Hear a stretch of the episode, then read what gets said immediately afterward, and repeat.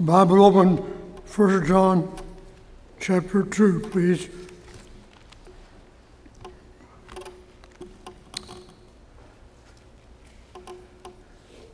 Beginning in verse 27. But the anointing which ye have received of him abideth in you.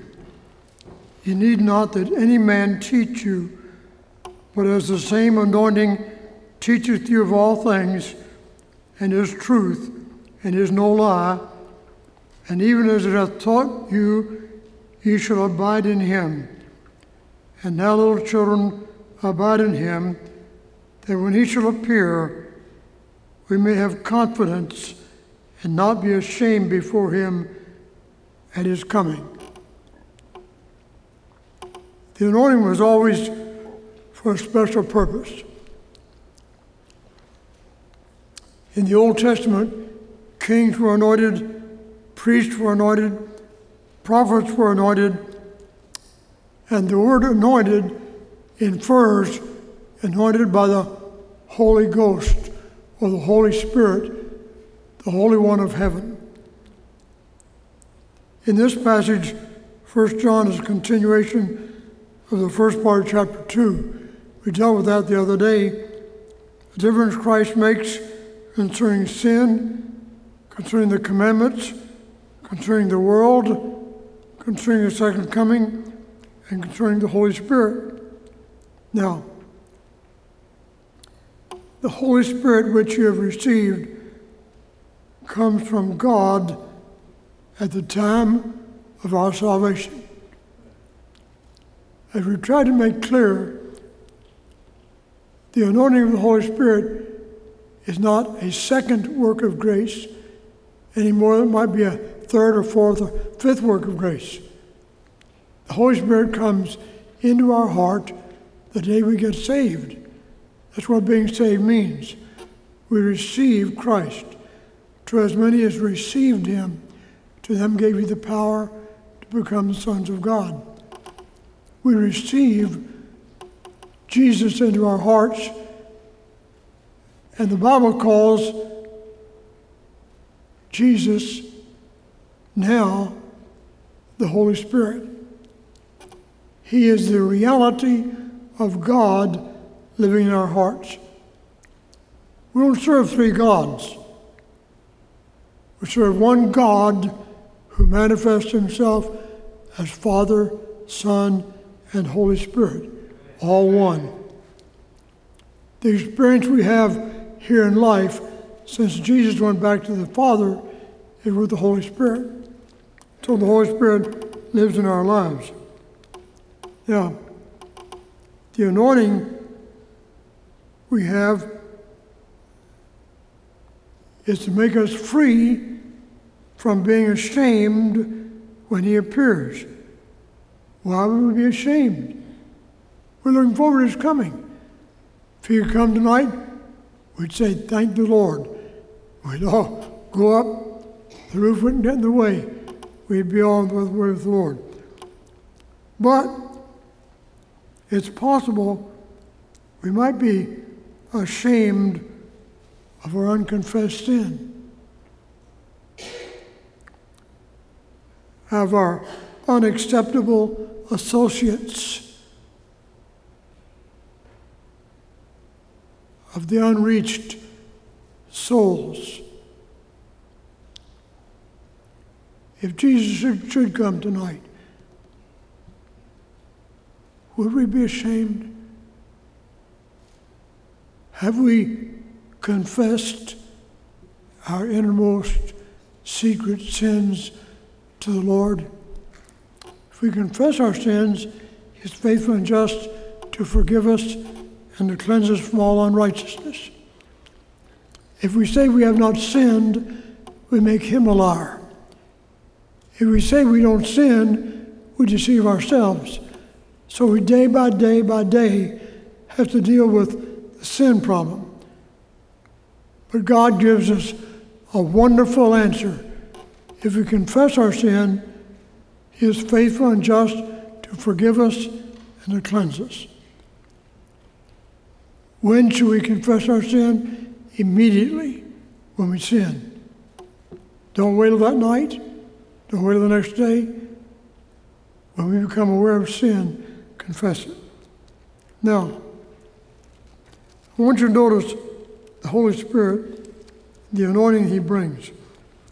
He feeds us in Ephesians chapter 5, be not drunk with wine, wherein is excess, but be filled with the Spirit. Being filled with the Spirit results in seven things. The anointing we have gives us seven blessed truths. In chapter Ephesians 5:19, speaking to yourselves in psalms and hymns and spiritual songs, singing and making melody in your heart to the Lord. So the first thing he does, he gives us songs. We sing. That's what we sing a lot here. Years ago, here in Warren Association, one Sunday a month, they had a singing day.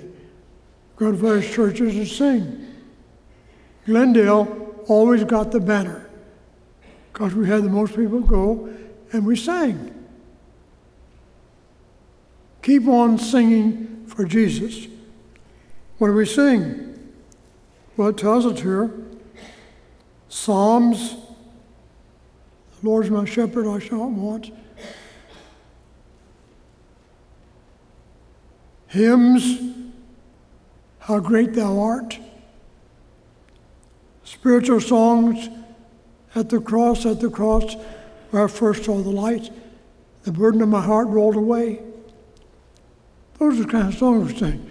Not little ditties, not copies of the world, not hoot songs, but great songs of the faith. Then look at verse chapter 5, verse 20, Ephesians 5 20. Giving thanks always for all things. When the Holy Spirit dwells in our heart, He makes us thankful. Always be thankful. We ought to go to each other from time to time and say, I'm just thankful for you. Appreciate the way you, Mr. Reed, you play the organ. Miss Hicks, appreciate the way you work faithfully with the school. Brother Brian, appreciate you faithfully leading our singing. Go to our deacons, say thank you for your faithfulness. Brother Philip, who's chairman of our deacons, go to him and say thank you, Brother Philip, for being so faithful. God gives us a thankful heart when we're filled with the Holy Spirit. Look in verse 21. Submitting yourselves one to another in the fear of God. We submit ourselves, first of all, to each other. Nobody has a right to be filled with pride. Get rid of our pride.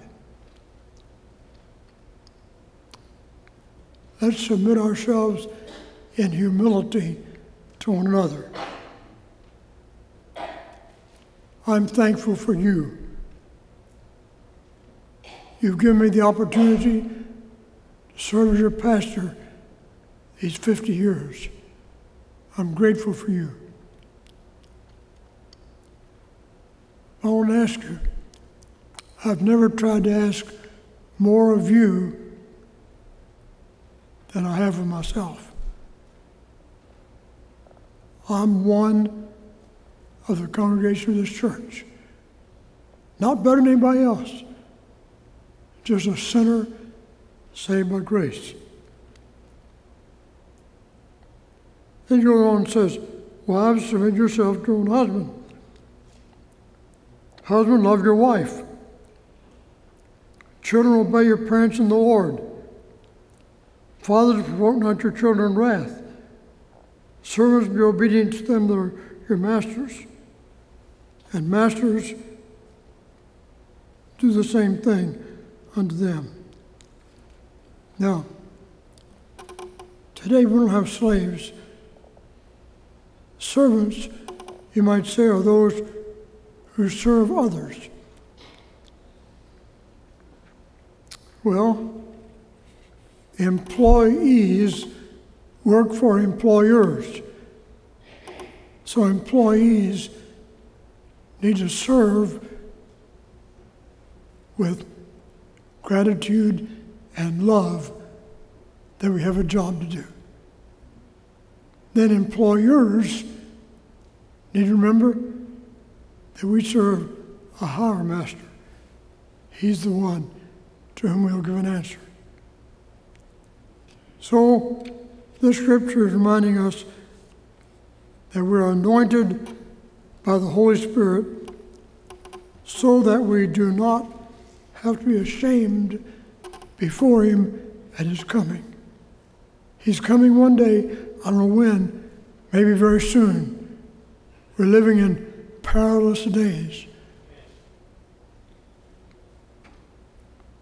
Some have said they feel that Jesus is right at the door of heaven, looking down, waiting for the right moment to come.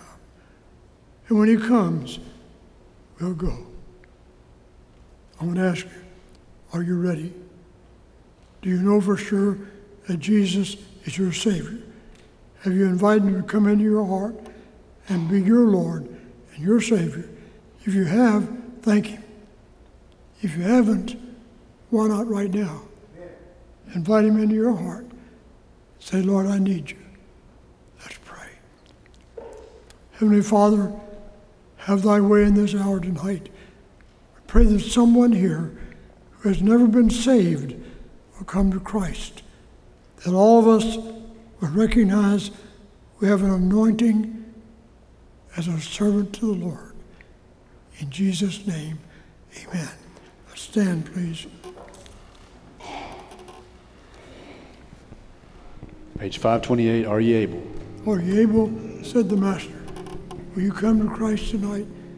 If you're a Christian, you may want to come and pray. If you've never been saved, come to the Lord tonight.